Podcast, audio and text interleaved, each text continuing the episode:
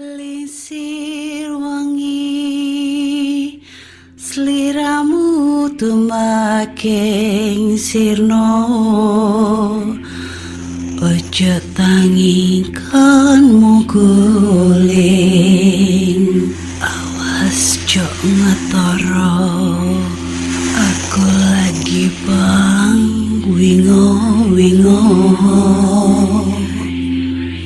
Jin setan tak Dudu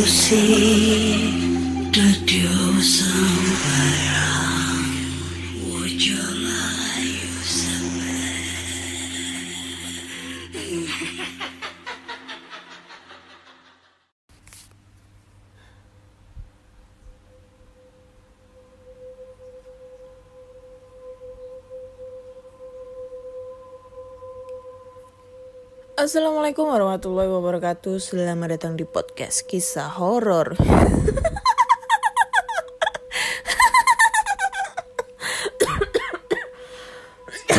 Pengek kon anjir. Ketemu lagi dengan aku Ana di sini akan membacakan cerita horor ataupun email berhantu yang sudah dikirimkan teman-teman melalui podcast kisah horor at gmail.com ataupun di DM Instagram podcast horor, DM Instagram Ana Olive serta Google Form yang linknya tersedia di bio Instagram podcast kisah horor. Jumpa lagi di episode 97.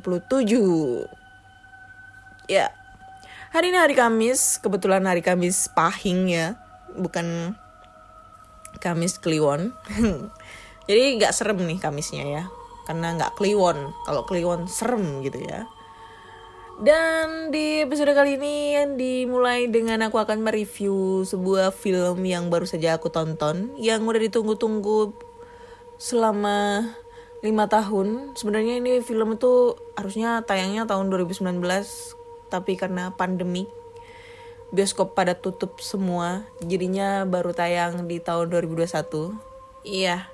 Apalagi kalau bukan The Conjuring 3 3 part 3 waduh so English banget ya hmm. Conjuring 3 ya. Dan ya kalau aku mau sedikit review nih filmnya. Jadi mohon maaf buat teman-teman semua yang belum nonton merasa terzoil, terzolimi karena spoiler aku. Uh, jadi kalau menurut aku film ini kurang begitu greget ya. Kurang begitu horror. Horornya kurang dapet. Kurang apa ya? Kurang serem banget tapi masih ketolong dengan uh, apa namanya ini kayak apa? Uh, jam scare jam scare-nya. Nah itu itu masih ketolong. Itu jadi ciri khasnya Conjuring dari Conjuring 1 2 3 sampai Annabelle ataupun The Nun itu itu ketolong dengan uh, jam scare-nya. Mungkin di episode Conjuring 3 ini kasusnya Ed sama Lauren Warren ini agak kurang serem ya dibandingkan dengan Conjuring 1 sama Conjuring 2. Aduh, itu serem banget sumpah yang Conjuring pertama itu yang Batsida yang yang akhirnya muncul Annabelle terus selesai Conjuring 1 muncullah film sequelnya tentang Annabelle sampai Annabelle 1 Annabelle 2 terus lagi Conjuring 2 ten tentang falak itu yang akhirnya muncul sequelnya tentang ceritanya setelah Conjuring 2 itu adalah The Nun yang menceritakan tentang falaknya ini. Kayaknya ini kayaknya kalau cerita yang ketiga ini mungkin bakal muncul lagi ya untuk masalah uh, sequel tentang setannya ini karena memang di Conjuring 3 ini bercerita tentang si ya tentang santet lah. Uh, lebih tepatnya lebih tentang santet gitu. Ada dukun-dukunnya. Jadi ini dukunnya itu uh, kayak membuat suatu perjanjian dengan setan supaya dia bisa ya bisa ibaratnya itu bisa menyantet menyantet orang kayak gitu ibaratnya ya. Tapi kalau misalnya uh, apa yang dia lakukan gagal dia akan menyerahkan jiwanya ke setan tersebut dan mungkin ini akan menjadi sebuah cerita ya dari awal mulanya dia jadi dukun santet. Kali aja ya bakal muncul nih ceritanya. Tapi pasti aku akan bakal menunggu tentang Conjuring 4 kali ya. Nggak tahu Conjuring 4 ini tentang cerita apa. dan kayaknya harus menunggu lima tahun lagi anjing lah lama banget ya karena gue nggak sabaran orangnya gitu loh kayak gitu ya kalau red antara 1 sampai 10 ini film di nomor eh, angka 8 lah. 8 lumayan karena jam scare ketolong sama jam scare-nya. Tapi kalau misalnya seremnya sih kurang kurang greget. Paling lebih lebih gregetnya itu waktu pada saat Ed sama Lorenya itu ke menuju ke ruang jenazah. Terus abis itu si Ednya ini si apa ada jenazah yang eh, pria tinggi gede gendut itu uh itu serem banget sumpah. Pas itu. Kayak gitulah. Ya itulah. Kalian nonton sendiri aja. Udah di spoiler suruh nonton. Nggak seru lah. Nggak apa-apa dikit aja. Oke, langsung aja kita baca-baca cerita horor yang udah dikirimkan teman-teman. Dan cerita pertama datang dari Google Form. Langsung aja baca ceritanya. Cerita pertama datang dari Anwar. Hello channel, welcome back to my guys. Apa kabar nih? Hahaha. Semoga sehat selalu, Nji. Hello Kak Ana, apa kabar? Baik. Sepertinya sudah lama saya tidak menyapa horor eh menyapa Kak Ana dan para pendengar setia podcast kisah horor. Di video kali ini saya akan bercerita. Eh, salah. Maksudnya di podcast kali ini saya akan bercerita pengalaman pribadi sebelum bulan Ramadan.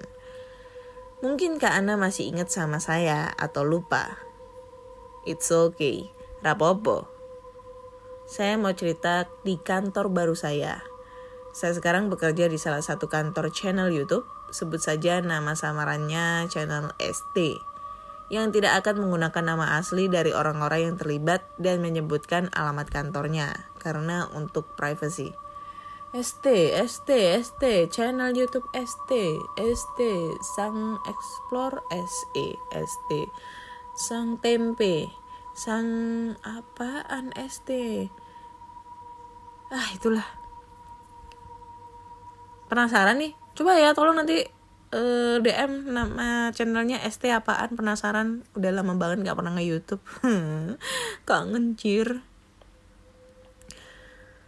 Saya bekerja di kantor tersebut sebagai bagian dari SPC bukan SPG ya atau senior producer kreatif. Di pagi yang cerah tapi agak mendung dikit sih saya berangkat kantor pukul 7 waktu Indonesia Barat. Seperti biasa, saya berangkat sama calon pacar saya.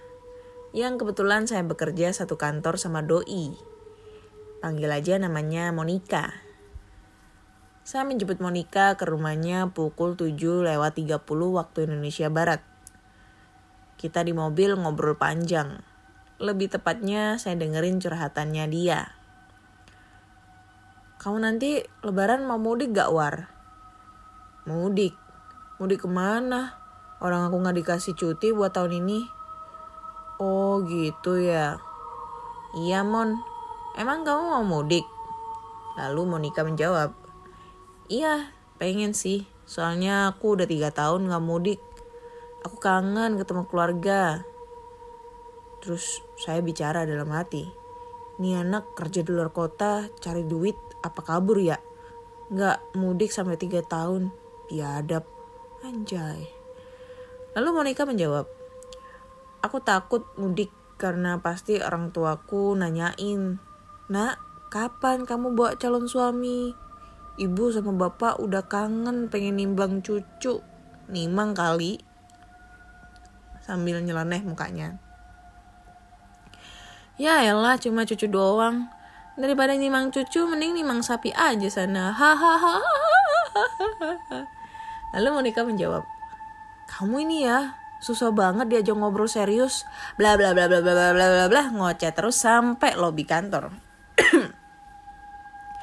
Singkat cerita, kita sampailah di kantor ST pukul 8 lewat 45. Kita pun naik ke lantai 3 dan berpisah di lift lantai 3. Karena kita beda meja dan pas azan zuhur, saya berniat mau sholat zuhur di musola kantor. Ukuran musola di kantor sekitar 4 kali 6 meter Jadi panjang ke belakang 6 meter. Sesudah mengambil air wudhu, saya langsung masuk ke musola. Kebetulan musolanya deket sama tempat wudhu cuma jarak 1 meter. Langsung masuk ke musola atau bersampingan. Dan saya lihat ada teman saya, panggil saja namanya Yusuf. Yusuf yang sedang sholat zuhur di musola tersebut. Saya pun bersiap-siap untuk sholat dan menepuk pundaknya untuk mengajak, mengajak sholat bareng. Di saat sujud kedua dan pas berdiri lagi, tiba-tiba Yusuf hilang. Pastinya kalau dia emang kabur, pertanyaannya satu, ngapain dia kabur? Dua, kenapa nggak ada suaranya saat dia kabur? Tiga, kenapa semua suasananya mendadak hening? Saya pun melanjutkan sholat seorang diri. Pas ayat baca surat Al-Fatihah di dalam hati, ada suara yang menjawab, Amin. Seketika bulu kuduk saya berdiri dan saya lebih khusyuk lagi membacakan doanya. Dengan sedikit gemetaran saya tetap fokus. Dan singkatnya di saat atahiyat terakhir ada suara yang mengikuti saya. Assalamualaikum warahmatullah. Tapi hanya sekali. Di saat itu saya merinding lagi dan saya mulai berdoa. Di saat doa, saya sudah selesai, ada yang bilang, "Amin." Dengan suara yang pelan. Terus ada yang bilang, "Terima kasih ya sudah mau menjadi imam saya." Dan dengan suara yang pelan juga. Sesudah sholat saya gak mikir yang aneh-aneh. Terus saya pergi keluar sambil mengucapkan salam. Iya sama-sama, Assalamualaikum. Si suara aneh itu ngejawab, Waalaikumsalam. Cuk, masih ngejawab aja. Anjay. Masih sempet ya dia meso. By the way, suara itu suara cewek. Saya langsung lari dan nabrak teman saya dan yang saya tabrak itu si Yusuf. Saya langsung marahin si Yusuf. Kamu itu gimana sih? Kalau sholat jangan kabur duluan. Niat sholat gak sih? Lalu si Yusuf ngejawab, Lah, lu kenapa? Kapan gue sholat sama lu? Ya barusan lah kampret. Kamu ngilang tadi pas sholat. Kamu ke mana sih? Dih, aneh nih orang. Yang ada sekarang aku mau ke, ke musola, mau sholat. Gue baru beres makan, tanya aja sama yang ada di rooftop sana. Lagian sih lu, kelamaan ngejomblo. Jadi sholat aja ditemenin hantu. Wanjay. Nyindir nih orang, gue juga jomblo. Sekian dulu untuk part satunya. Kita sambung nanti di part 2. Kesambungan cerita ini. Lumayan kan ya buat konten Kak Ana nambah beban dan konten Kak Ana. Apa nih? Ya itulah. See you in the next story. Bye. Oke, okay, thank you Anwar buat ceritanya. Ini ceritanya lebih kesannya ke komedi ya. Lucu gitu loh, ngedagel nih orang ceritanya. Tapi kalau misalnya aku jadi dia terus tiba-tiba aku sholat dan di belakang aku itu ada yang ngikutin suara amin gitu apalagi yang pas kita baca doa tiba-tiba ada yang suara kayak orang baca kayak baca surat tapi kayak berbisik gitu loh. Aduh serem banget sumpah.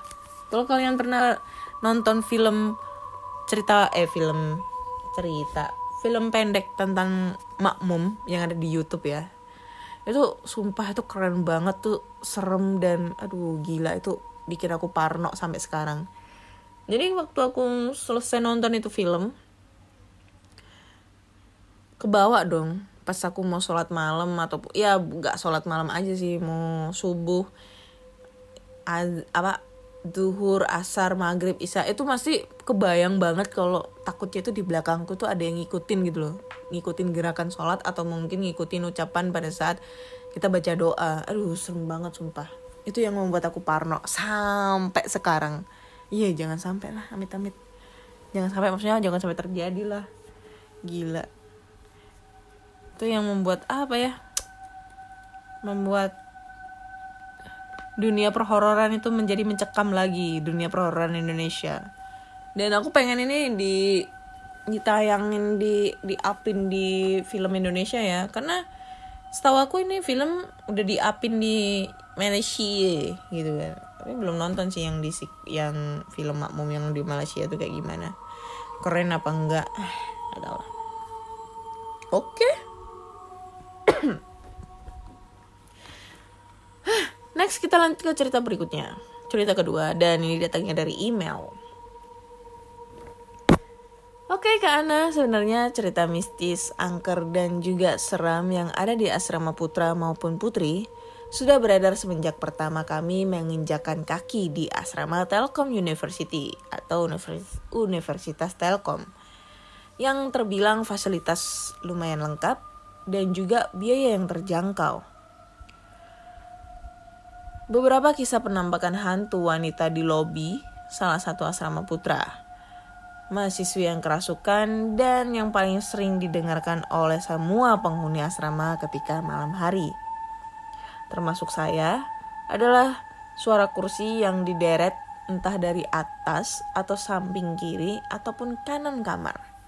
Dan banyak suara aneh lainnya yang jelas tidak menyenangkan untuk didengarkan di malam hari. Tapi pada dasarnya saya orangnya cuek dan berusaha berpikir positif saja dan semester 1 berlalu begitu saja, tanpa pengalaman mistis yang berarti. Setelah liburan semester, akhirnya kami kembali masuk ke asrama Telkom University setelah meninggalkannya selama satu bulan kosong. Saya datang seminggu lebih setelah perkuliahan dimulai. Pertama menginjakan kaki di asrama, hawanya memang terasa berbeda Mungkin karena saya cukup lama meninggalkan asrama dan suasana asrama cukup sepi. Karena ketika saya datang mungkin karena hari Minggu, jadi sebagian besar penghuninya sedang pulang ataupun liburan. Kamar saya berada di lantai tiga. Ketika masuk ke dalam kamar cukup aneh karena hawa terasa dingin. Perlu diketahui meskipun Telkom University berada di kota Bandung, tetapi sama sekali tidak tidak dingin jauh dari bayangan saya selama ini. Karena sekali lagi, Telkom University berada di Kabupaten Bandung, bukan di kota Bandung yang sejuk. Dan keadaan kamar saat itu sepi karena kedua teman saya sedang pulang ke rumah masing-masing. Tetapi ada seorang teman yang menginap di kamar menemani teman saya. Setelah acara kangen-kangenan berlalu, akhirnya saya menanyakan perihal uang teman saya yang hilang. Sebelum saya datang, dia sudah menceritakan kejadiannya lewat BBM, tapi saya ingin tahu lebih jelas ceritanya dan menyimpulkan bahwa salah seorang teman mengambil uang dia. Sebulan berlalu, sejak peristiwa hilangnya uang teman saya. Kami mulai melupakan peristiwa itu sampai setelah pulang dari menemani teman saya menginap waktu itu, membeli HP di Bandung Electronic Center, BEC, dan berjalan-jalan di BIP. Kami pergi bertiga waktu itu.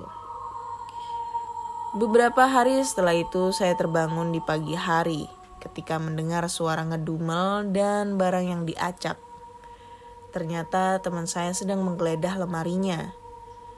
Saya menanyakan, ada apa dengan dia sehingga ribut-ribut di pagi hari. Dan ternyata uang dia kembali hilang.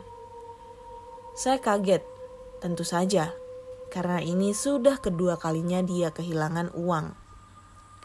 Akhirnya saat malam tiba, di saat kami berempat berkumpul, saya memberitahu kedua roommate saya yang lain mengenai uang teman saya yang hilang lagi. Waktu itu kita sempat mau minta tolong ke Uwa, temen yang katanya bisa melihat hal begituan. Tetapi karena suatu hal jadi tidak jadi. Akhirnya teman saya menelpon mamanya. Dan mamanya pun berbicara kepada saya juga melalui telepon dan mengenai beberapa hal dan tentu saja didengarkan oleh roommate saya yang lain karena saya meload speaker dan mereka tertawa tidak jelas karena saya karena cara saya berbicara yang aneh. Ketika kami mulai melupakan kejadian tersebut dan kembali lagi uang teman saya yang hilang.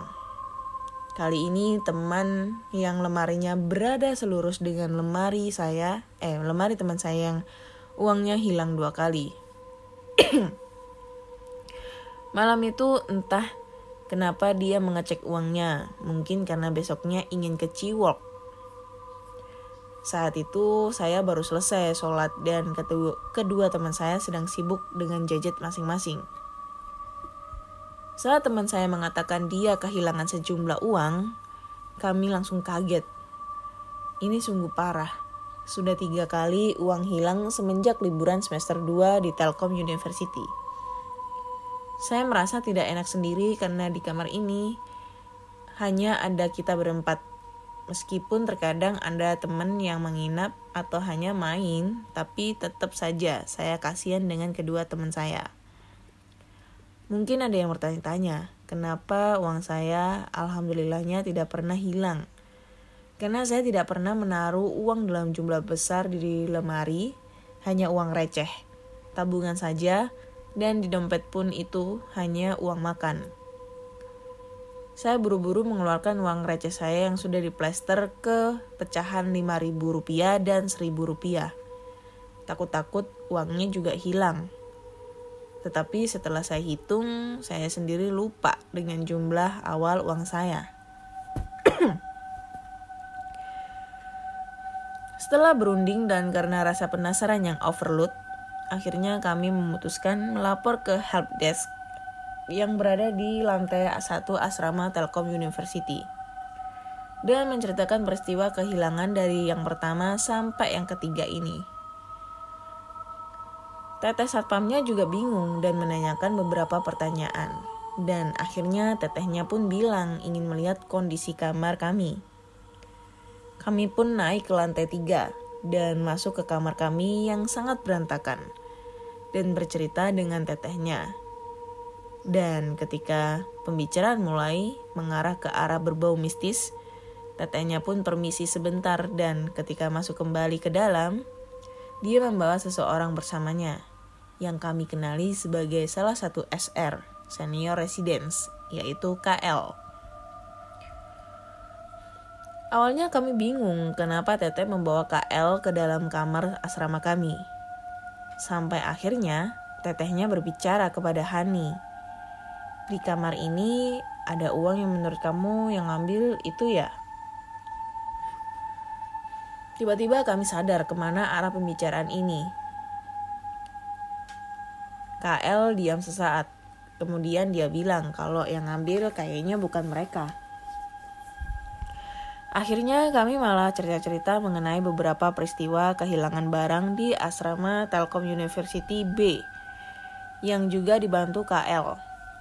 Katanya di kamar 310 di sebelah kamar KL, ada makhluk jahil yang suka sembunyikan barang. Yang untungnya setelah orangnya ngelapor ke KL dan KL ngobrol ke makhluk tersebut, akhirnya barangnya dikembalikan. Ada juga yang ngelapor kalau dia mendengar suara seperti kereta kuda di malam hari. Selain itu, anak-anak di lantai dua juga sering mengadu karena kata L, kata KL, lantai dua itu penghuninya ramai sekali. Dan kami beserta tetehnya deg-degan dan juga sering dan juga parnoan sendiri. Akhirnya tetehnya pamit ke bawah meninggalkan kami untuk melanjutkan cerita mistis.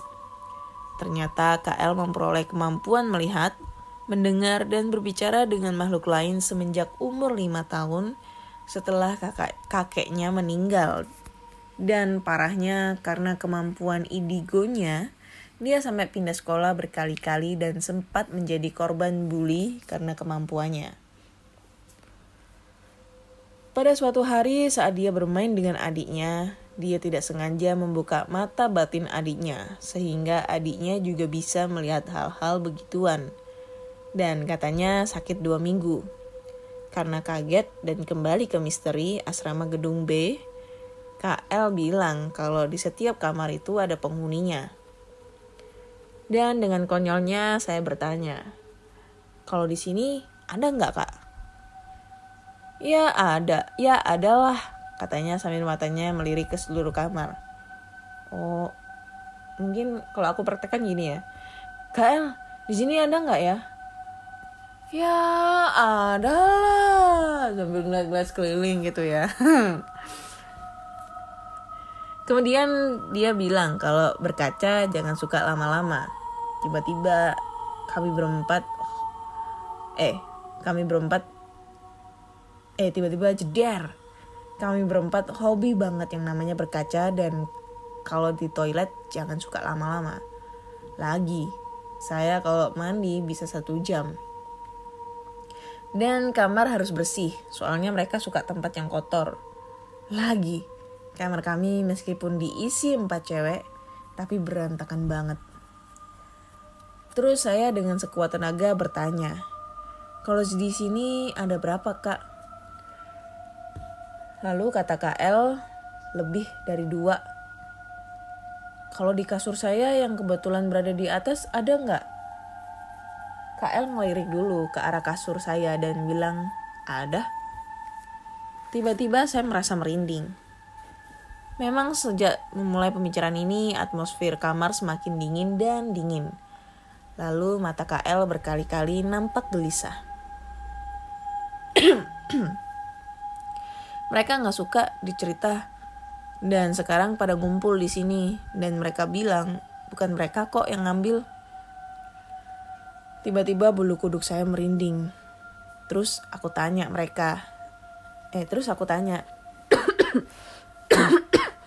hmm, kon mati kon. Sorry, sekilas info. Mereka ada di sini. Iya, dia lagi ngumpul. Soalnya biasa kalau mereka diomongin suka kepo.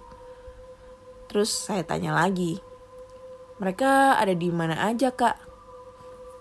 KL melirik ke, ke arah seluruh penjuru kamar dan tiba-tiba dia bilang, di belakang kamu juga ada.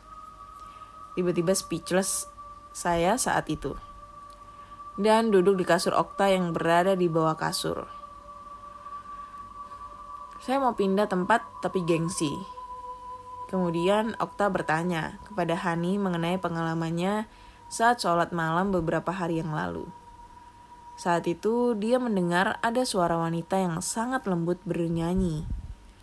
Okta coba positif thinking, itu mungkin suara Adisti. Tapi setelah dipikir-pikir lagi, suara Adis tidak sehalus itu. Kamu mendengar suaranya dari mana? Ucap KL. Dari luar, dari arah jendela, jawab Okta. Suaranya terdengar jauh atau dekat? Tanya KL lagi. Deket kak. Oh, berarti itu dari asrama Telkom University gedung A. Soalnya penghuni gedung A rata-rata cewek dan banyak noni Belanda.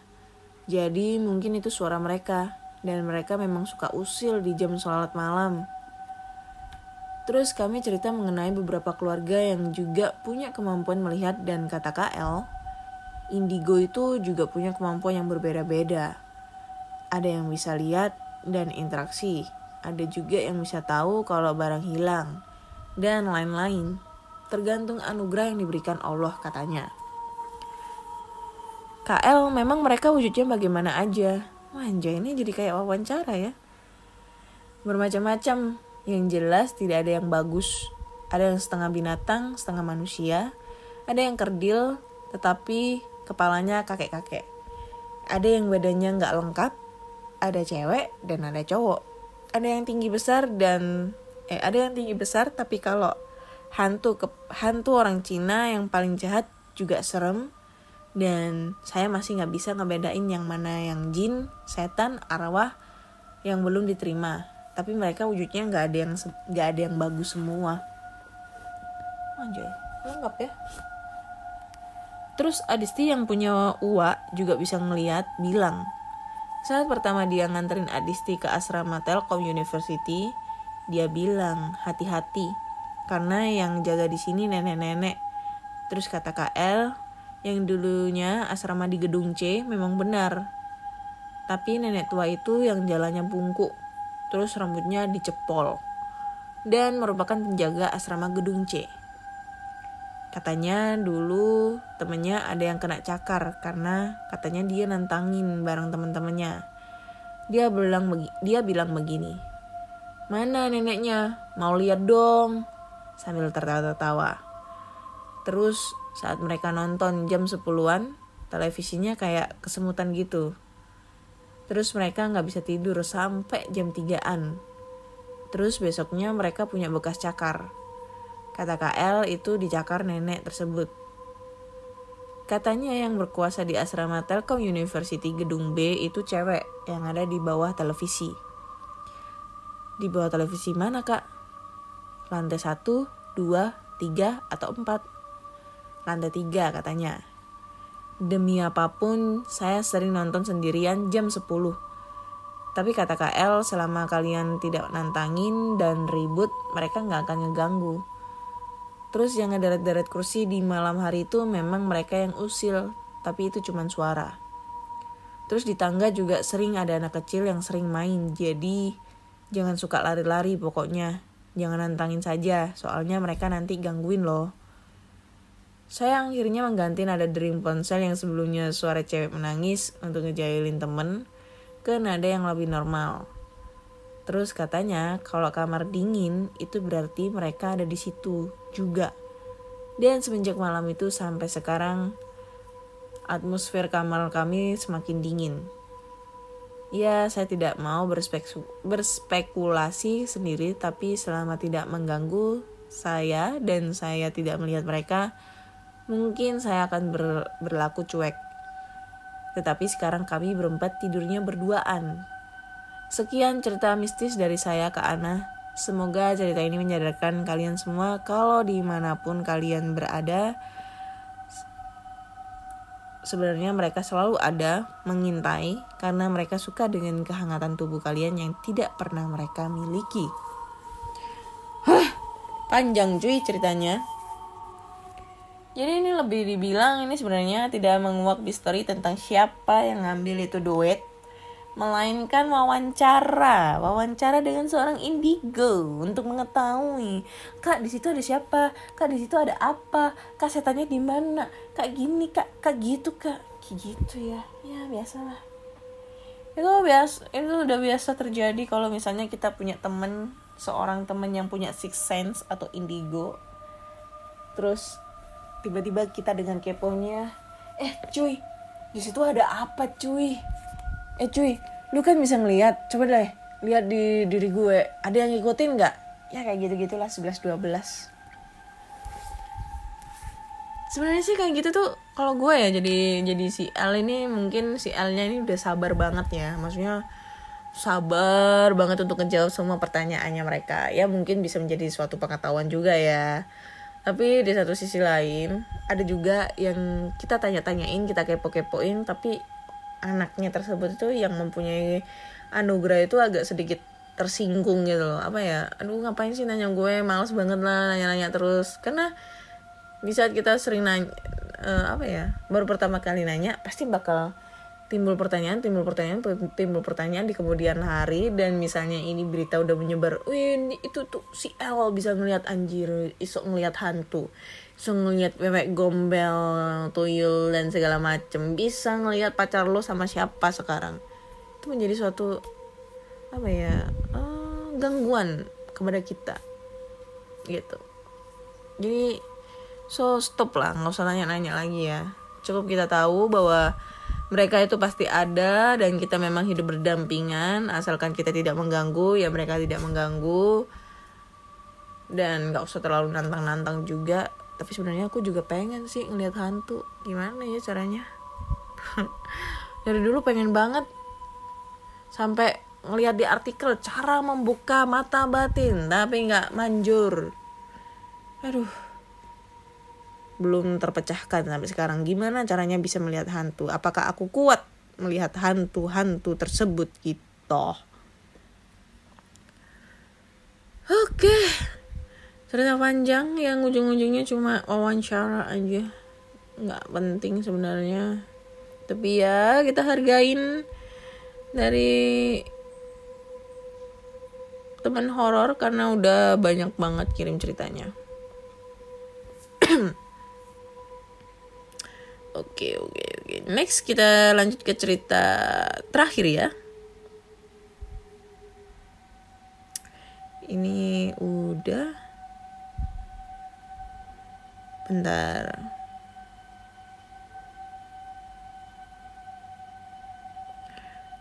Oke. Sorry ya karena ini ini ceritanya ini banyak gitu dan harus dipilih mana ini cerita yang harus aku bacakan. Oke, ini dia. Assalamualaikum warahmatullahi wabarakatuh. Waalaikumsalam warahmatullahi wabarakatuh.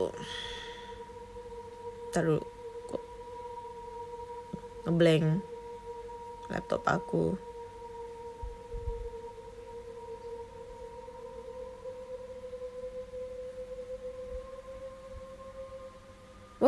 Wah, bentar-bentar guys, ngeblank ini brush guys. Ini.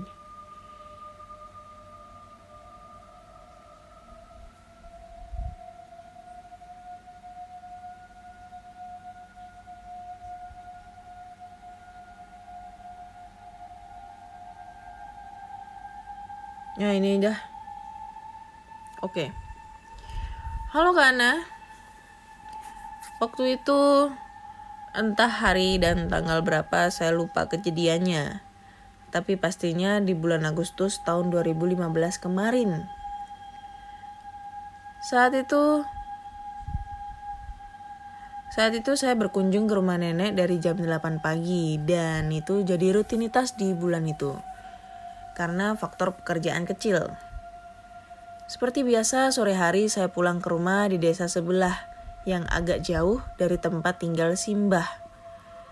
Tidak lupa berpamitan.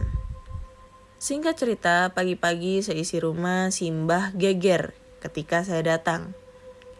Setelah saya duduk, barulah Simbah dan Bulek, Bulek sampean, Bule cerita kepadaku bahwa semalam Simbah seperti biasa melanjutkan pekerjaanku yang belum selesai. Padahal saya sudah bilang sebelumnya, biar saya saja besok yang beresin. Tapi kata Simba, daripada nganggur dan belum bisa tidur katanya. Oke lanjut cerita kak. Sejak aku pulang, hujan turun dan malam menyisakan rintik-rintik gerimis hingga jam 11 malam. Simba masih sibuk menyelesaikan pekerjaan sambil nonton TV. Entah kenapa malam itu Simba belum merasa kantuk. Tapi pekerjaan sudah selesai. Hingga akhirnya Simba memutuskan untuk tidur di kamarnya. Entah mengapa mata enggan terpejam. Setelah beberapa detik kemudian Simba melihat anak kecil seumuran cucunya yang bernama Cindy, anak bule saya. Anak kecil itu keluar dari lemari baju samping ranjang Simbah tidur. Karena Simbah melihat, akhirnya terbangun dan memanggil anak kecil itu. Begini dalam bahasa Jawa, tapi biar ringkas saya terjemahkan ke bahasa Indonesia. Duk, panggilan anak perempuan bahasa Jawa. Kenapa tidurnya sambil berjalan? Tanya Simbah pada anak itu. Tapi anak kecil itu hanya diam sambil berjalan keluar kamar. Simba mengikutinya sambil memanggil-manggil nama Cindy, cucunya. Setelah keluar dari kamar, Simba kebingungan mencari-cari gadis kecil itu. Hingga penasaran, Simba menuju kamar cucunya untuk memastikan. Tapi alangkah terkejutnya, Simba mendapati cucunya sedang tidur pulas bersama ibu dan dan adiknya. Karena Simba dari tadi memanggil-manggil cucunya sehingga bule terbangun dan bertanya, Kenapa bu? Cari siapa? Tanya bule kepada Simba. Simba menjawab, Oh, Saya kira Cindy tidur sambil jalan ke kamar. Jadi ibu manggil-manggil karena ditanya diam saja. Kirain ada perlu apa gitu, kata Simbah. Bule terdiam, terkejut karena sejak maghrib Cindy anaknya tidur dan tidak ke mana-mana. Lalu menjelaskannya pada Simba bahwa anaknya tidur sore, eh tidur sejak sore. Lalu siapa yang tadi di kamar ibu? Anak kecil berambut pendek sebahu, berbaju putih dan rok biru muda, kata Simba. Sejak kejadian itu mereka berdua tidak bisa tidur sampai subuh hingga saya datang. Oke, okay. thank you ceritanya. Lumayan serem ya dialamin sama Simba melihat sosok anak kecil yang keluar dari lemari. Aduh gila, itu serem banget. Lemari, lemari, lemari dan lemari itu memang membuat aku agak parno karena sering banget nih kan di ini kamar aku. Kamar aku kan nggak ada lemarinya. Lemarinya kan di ruang tengah. Nah di ruang tengah itu ada tiga lemari. Ada lemari yang ada kacanya terus lemari yang kayu buatan bapak aku sendiri kan lemari-lemari biasa. Itu buatan sendiri sama lemari kayu juga tapi kecil. Nah ini ini biasanya tuh lemari yang di tengah itu nggak pernah aku buka. Jadi nutup terus nutup terus. Dan itu posisinya keadaan terkunci gitu. Entah kenapa suatu suatu saat ini sering terjadi. Pada saat aku aku berangkat kerja itu pasti aku lewat pintu lemari dalam keadaan tertutup. Tapi pas pulang kerja pintu lemari dalam keadaan terbuka Nah aku pikir kan mamaku tuh atau bapakku tuh yang buka lemari mungkin ke atas ambil cari baju atau apa. Nah tapi pas saat aku tanya itu mereka nggak ada naik sama sekali ke atas. Bapakku juga nggak mungkin naik ke atas karena beliau sedang sakit kan agak susah gitu loh buat naik ke atas. Dan itu tuh terjadi bisa dua, tiga atau empat kali lah kayak gitu. Tapi sekarang udah jarang banget tapi kalau kemarin-kemarin udah sering banget terjadi sehingga aku jadi parno sendiri dan ah kalau kebelet pipis itu males banget buat keluar. Nahan sampai subuh. Itu baru berani aku buat keluar. Kayak gitu. Ah, oke deh udah tiga cerita yang udah aku bacakan. Cerita satu dua dan tiga dan menurutku menurut aku cerita satu ya aku gak ada horornya malah ke komedi. Tapi kalau misalnya kita ngebayangin sendiri jadi horor deh. Uh, ada yang sholat terus ngikutin dari belakang anjay. Terus cerita kedua ini lebih ke menceritakan suatu apa ya mewawancarai anak indigo ya bukan memecahkan suatu misteri gitu lebih nanyain kak ini ada apa sih? Kak itu ada apa sih? Aduh tuh paling greget aku sebenarnya kalau kayak gitu-gitu. Terus cerita yang ketiga lumayan nih agak serem ini cerita dari Simbah oke deh kayaknya udah tiga cerita yang udah aku bacakin dan Terima kasih sudah mendengarkan cerita uh, sudah mendengarkan podcast kisah horor di episode 97. Jangan lupa buat kalian semua yang mempunyai cerita-cerita horor entah itu pengalaman dari diri sendiri, kakak, adik, ayah, ibu, kakek, nenek, tetangga, pacar, selingkuhan, pelakor, mantan, atau siapa pun itu kalian bisa langsung aja kirim ceritanya ke podcast kisah horor at gmail.com ataupun di DM Instagram podcast kisah horor, DM Instagram Ana, Ana Olive serta Google Form yang linknya tersedia di bio Instagram podcast kisah horor. Jangan lupa follow Instagram podcast kisah horor biar bisa swipe up gitu ya, biar aku jadi uh, selebgram gitu ya. selebgram. Dan jangan lupa follow juga podcast kisah horor di Spotify agar kalian selalu update dengan cerita-cerita horor terbaru. Terima kasih sudah mendengarkan podcast kisah horor dan nantikan di episode 98. Bye bye.